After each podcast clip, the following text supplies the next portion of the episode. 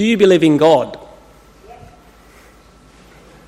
That may seem like a strange question to ask to people who had made an effort to come to church on Sunday at 9 o'clock in the morning. Uh, who would uh, give up their precious weekend morning to gather in a place like this, early in the morning, other than people who believe in God? And yet, I ask this question with complete seriousness because those of us who do indeed believe in God very easily and very often forget the astonishing difference such belief must make in our understanding of everything.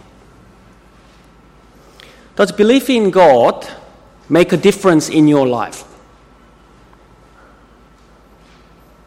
Aside from coming to a Sunday meeting where you sing religious songs, uh, listen to a 30 minute Bible talk, uh, does your belief in God make a difference in your thoughts, in your attitudes, your whole outlook in your life? When was the last time your belief in God so challenged and so changed your life.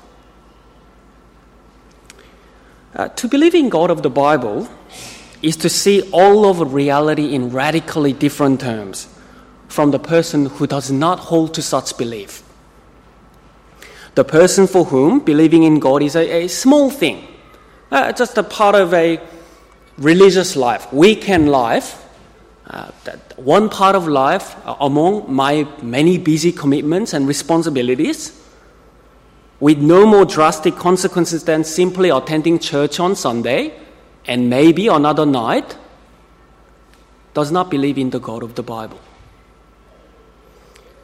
The person who actually believes in God, not only with their mouth, not just as an idea, but God, who had spoken and revealed himself through the words of the Bible, such a person will live differently. Uh, so I ask this question to you again this morning Do you believe in God of the Bible?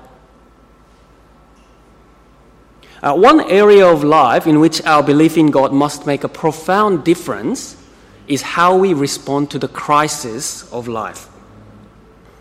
Uh, does your belief in God and His power make a difference in times of anxious trouble? Does your belief in God's worthiness make a difference to the priorities that you set in life? Uh, does your belief and trust in God's wisdom make a difference when you cannot work out why such a thing is happening in your life right now? Uh, we have been going through the book of Isaiah for the past eight weeks, and we'll come back to look at the second half of the book. And this is the question I think the book of Isaiah forces us to ponder again and again. Uh, really, Isaiah is about God, and he asks you and I, Do you believe in God, the holy God of Israel? Uh, in our passage, Isaiah 36 and 37 today, Judah finds itself in one of the most frightening national crises. Uh, it is very similar to the political crisis we saw way back in Isaiah chapter 7, if you'll remember, uh, but only worse. And the issue comes down to this question for the Israelites Do you actually believe in God? Do you actually believe that your God can deliver you? The God who rescued you from Egypt and brought you to the promised land. Will trust in God, the holy God, the one who is infinite in power, infinite in wisdom and goodness, will that make a difference in how the Israelites respond to the crisis before them today? Uh, the same question will be asked of us also as we look to this part uh, of the Bible together. Uh, will we believe in God?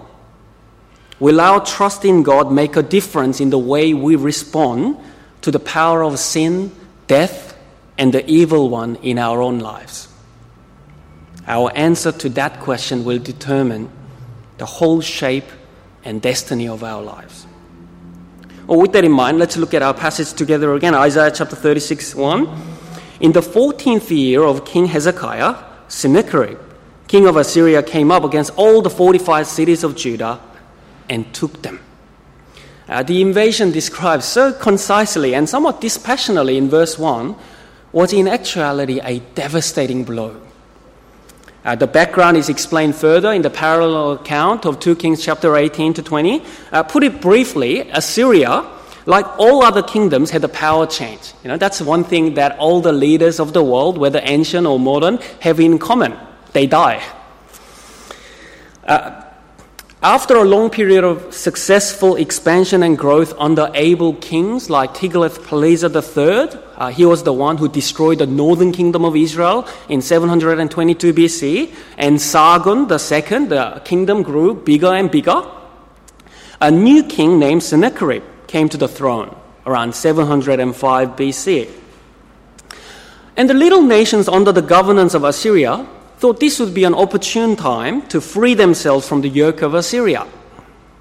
And King Hezekiah became embroiled in this anti Assyrian activity as a kind of head figure. Uh, this was a grievous mistake. The new king of Assyria was as committed as the old kings of Assyria for power and dominance. Sennacherib was determined to teach the small states of the region a lesson they would never forget he came down south with a great army, capturing all the fortified cities of Judah, and was in the process of doing the same to Lachish, uh, which was really the last step, last protection before he comes to seize the city of Jerusalem. And from Lachish, Sennacherib sent his field commander Rabshakeh to Jerusalem. Now listen to his first speech from verse 2. And the king of Assyria sent the Rabshakeh from Lachish to King Hezekiah at Jerusalem with a great army. He stood by the conduit of the upper pool on the highway to the washer's field, and there came out to him Eliakim, the son of Hilkiah, who was over the household, and Shebna the secretary, and Joah the son of Asaph, the recorder. Uh, the scene has a familiar ring to it, doesn't it? Uh, if you remember again, we have seen this all the way back in Isaiah chapter 7.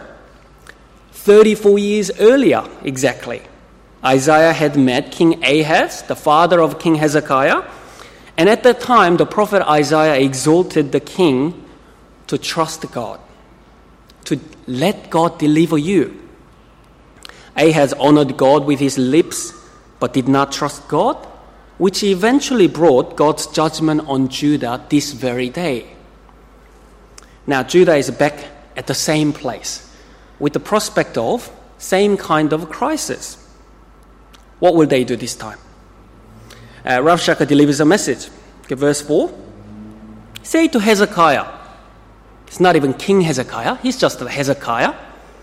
Thus says the great king, the king of Assyria, on what do you rest this trust of yours? Uh, the great king was the title the Assyrian kings claimed for themselves. They were not just one of many kings, they were the great ones. And Hezekiah, who do you think you are? With what confidence, with what trust have you come against the great king? Now, this wasn't going to be a friendly message. Rabshakeh continues Do you think that mere words are strategy and powerful war? In whom do you now trust that you have rebelled against me? Behold, you are trusting in Egypt but let me tell you about Egypt and what's happening. That broken reed of a staff, which will pierce the hand of any man who leans on it, such is Pharaoh, king of Egypt, to all who trust in him. But if you say to me, We trust in the Lord our God, is it not he whose high places and altars Hezekiah has removed, saying to Judah and to Jerusalem, You shall worship before this altar? Come now, make a wager with my master, the king of Assyria. I'll give you 2,000 horses if you are able on your part to set riders on them. How then can you repulse a single captain among the list of my master's servants when you trust in Egypt for chariots and for horsemen? Moreover, is it without the Lord that I have come up against this land to destroy it? The Lord said to me, Go up against this land and destroy it. Uh, Rav makes a powerful argument to Hezekiah and Israelites for surrender. Uh, it is powerful because so much of what he says is true. Egypt at this time was in no position to help. And even if did, they did help, uh, Rabshakeh asked, well, Pharaoh is not a king you could trust. Do you really want to trust Pharaoh? How good is your uh, national relation with Pharaoh? What happened when you trusted Pharaoh last time? Ironically, this is exactly what the prophet Isaiah said that many years ago. Judah had refused to listen to the prophet Isaiah, and now, same lesson, lesson is given by a foreign ruler. Uh, Rav adds that it is no good looking to the Lord because Hezekiah has destroyed most of the places where he was worshipped. Uh, in 2 Kings 18, we are told that Hezekiah had conducted a religious reform, and that was a good thing. He was commanded by God. You know, uh, uh Israelites were commanded to only worship God at the temple in Jerusalem, not anywhere and everywhere they wanted. But Rav speaks from his own pluralistic background, where reduction in worship places is equated with reduction in God's power. Well, he'll soon find out that the holy God of Israel is different to the idols that he serves. Uh, but at this point, this is a very clever rhetoric uh, because he may have been playing on the nerves of those who are not very convinced of what Hezekiah did. He's trying to weaken Israelites' confidence and persuade them to surrender. Then Rabshakeh reminds another painful reality that even if Assyria gave chariots to Judah, they wouldn't even have a man to set riders on them. And this is a powerful argument for surrender. It is powerful because it looks so true. All our natural instincts and our idea says this is the logical and right thing to do. But he has subtly twisted the truth. Its basic premise is false, namely that the Lord has forsaken his people and therefore trusting in him is futile. God was disciplining his people, yes, that's true, for their disobedience, but he hadn't completely forsaken them. That's what we heard from very beginning of Isaiah in chapter 1 and chapter 2. Though your sins are like scarlet, it'll be white as snow. God hadn't given up on them. And that is the message of Isaiah over and over again, and it will be amplified when we look at Isaiah 40 to 66. Uh, Rabshakeh's tactics fit well into the long lines of Satan's attack against God's people. Now, this is what Satan does all the time and has been doing ever since the Garden of Eden, twisting the truth, only offering half truth, sowing doubt and unbelief in the minds of God's people. Did God really say that? Now, God doesn't want what is best for you.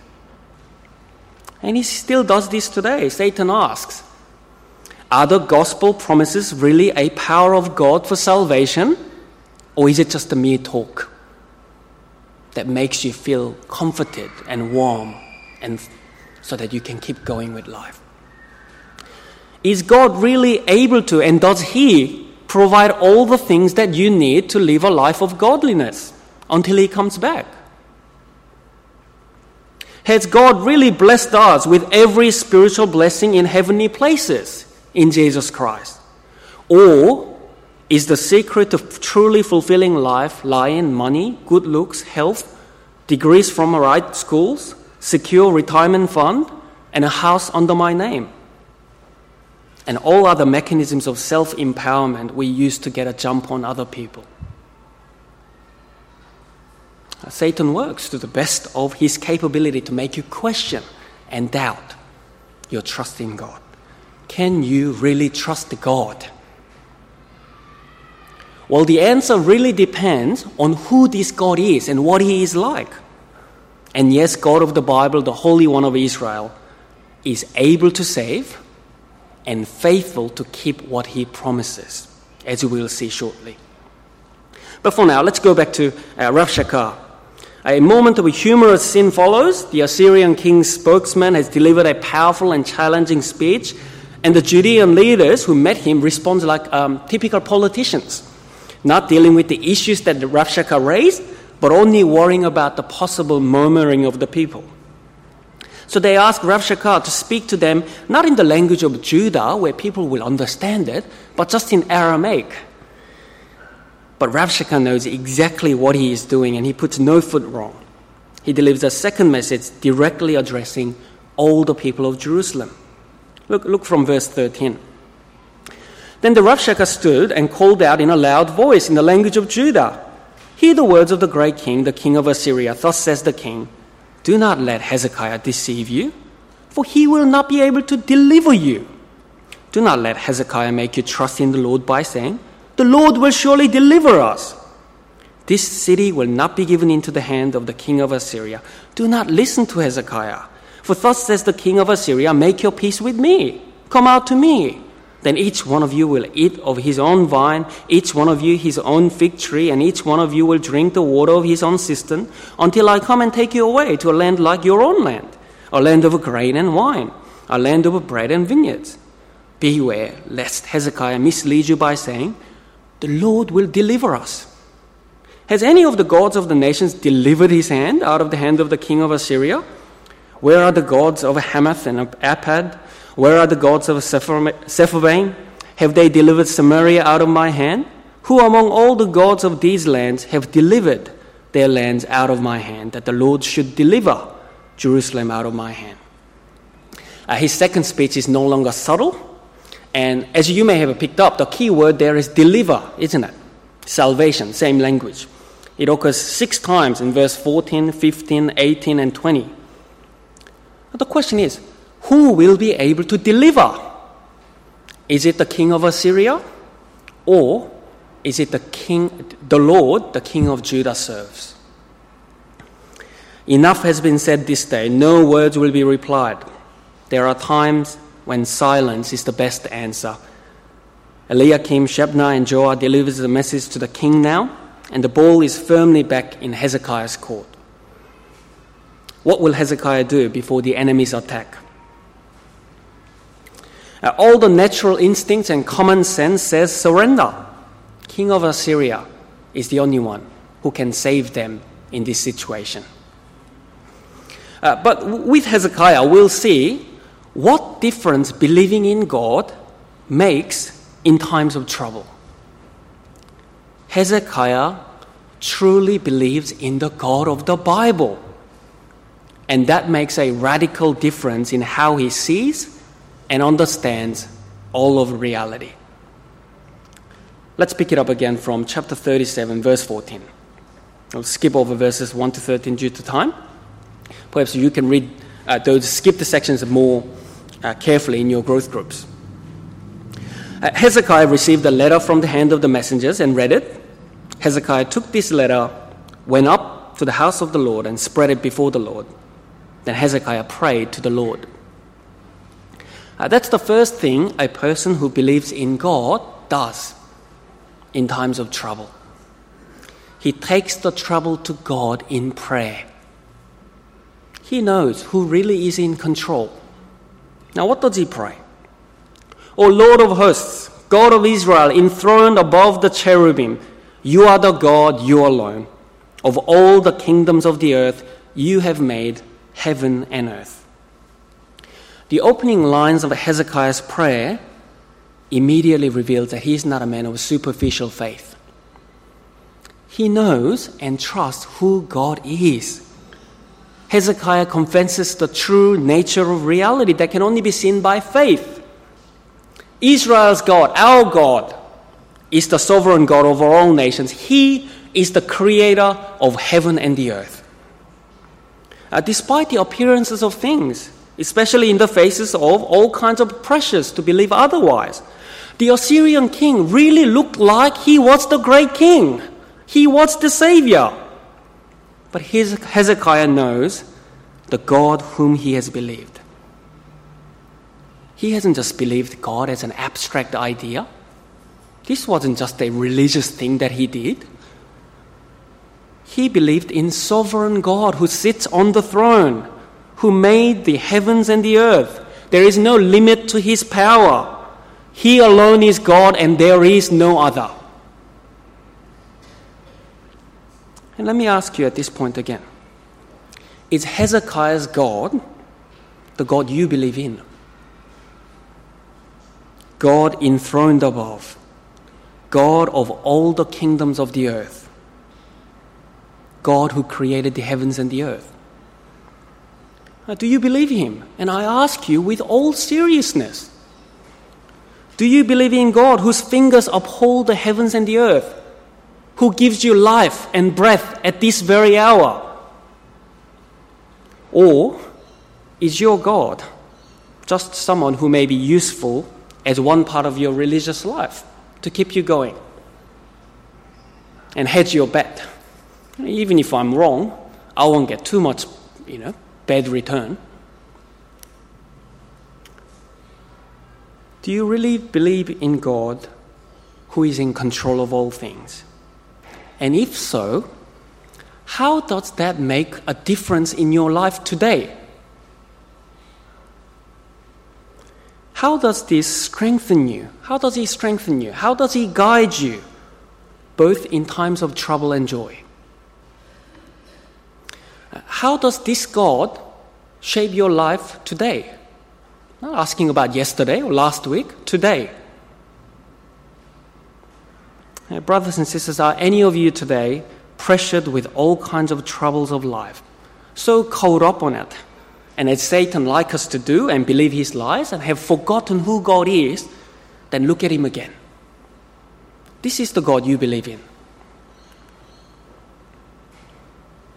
Paul says, He is the image of the invisible God the firstborn of all creation, for by him all things were created in heaven and on earth, visible and invisible, whether thrones or dominions or rulers or authorities, all things were created through him and for him. He is before all things, and in him all things hold together. That's our God. Let's keep looking at Hezekiah's marvelous prayer. He continues in verse 17 Incline your ear, O Lord, hear Open your eyes, O Lord, and see and hear all the words of Sennacherib which he had sent to mock the living God. Hezekiah knows that his God is a living God. God is not an idol. Idols cannot see, idols cannot hear, but our God sees all things. Our God hears all things. God Himself uh, will say these things uh, through the prophet Isaiah in verses 22 to 29 of chapter 37. Uh, verse 23, God says, Whom have you mocked and reviled? Against whom have you raised your voice and lifted your eyes to the heights? Against the Holy One of Israel?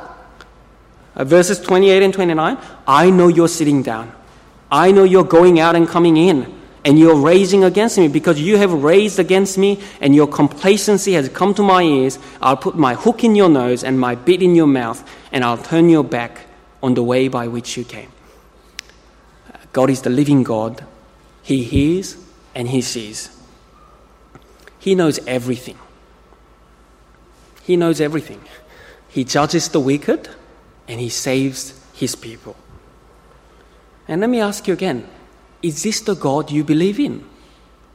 The living God, not an impersonal, distant deity, but God who hears his people's needs? If you truly believed in this God, you would take all your requests to Him in prayer, wouldn't you?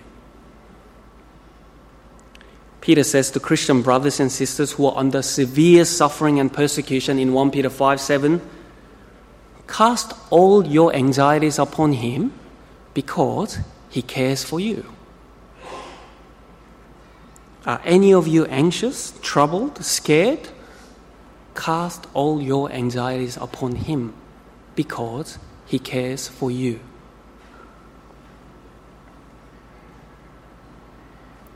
Now, on the flip side, if God is a living God who sees and hears, He is God who is not to be mocked. You cannot fool Him with your church attendance. He knows the secrets of your and my heart. He knows whether you truly trust Him or not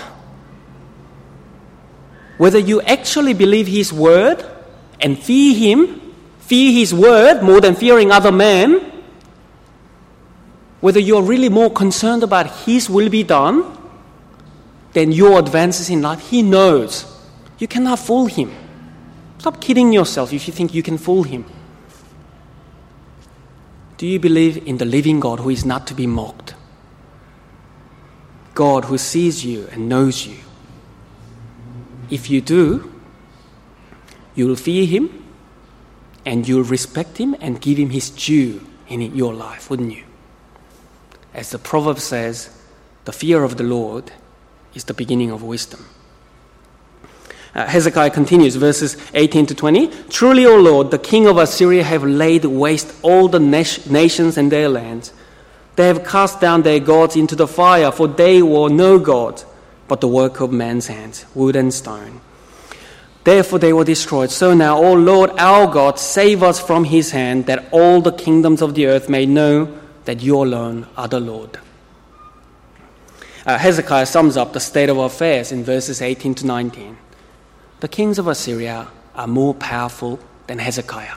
That's true. They have demolished everything in their way. There are no other human kingdoms or their gods that could stand in their way. But Hezekiah insists, Lord God, you are different. The other gods are incompetent. They are simply the works of human hands, God created in the image of man. But you alone are the true God, so save us as you have promised to save us. Hezekiah understood that salvation is in God and God alone. What is impossible with man is possible with God, as Jesus later says in Mark 10. Uh, Hezekiah finishes his magnificent prayer with a final petition to God that can only be made by a person who has come to trust and know the God of the Bible. Save us that all the kingdoms of the earth may know that you alone are the God. His overriding concern is that God is made known and the whole earth be filled with the glory of God.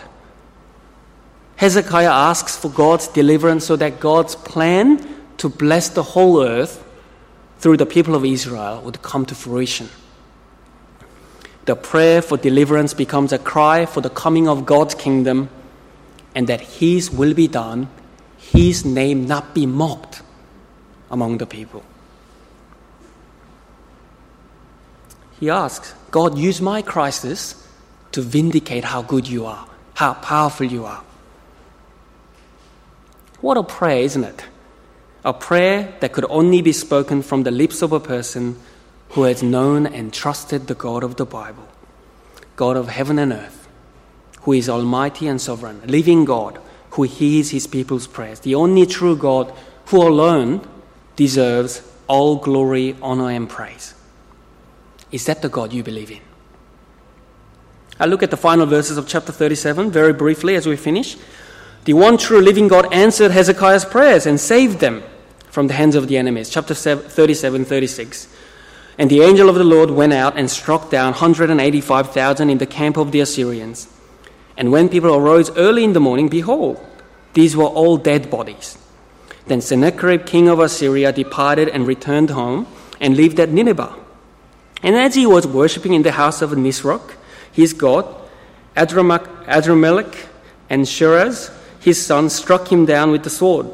And after they had escaped into the land of Ararat, Esarhaddon, his son, reigned in his place. Uh, look at the end of the great king the great king who boasted and trusted in his own power. Look at his final destiny.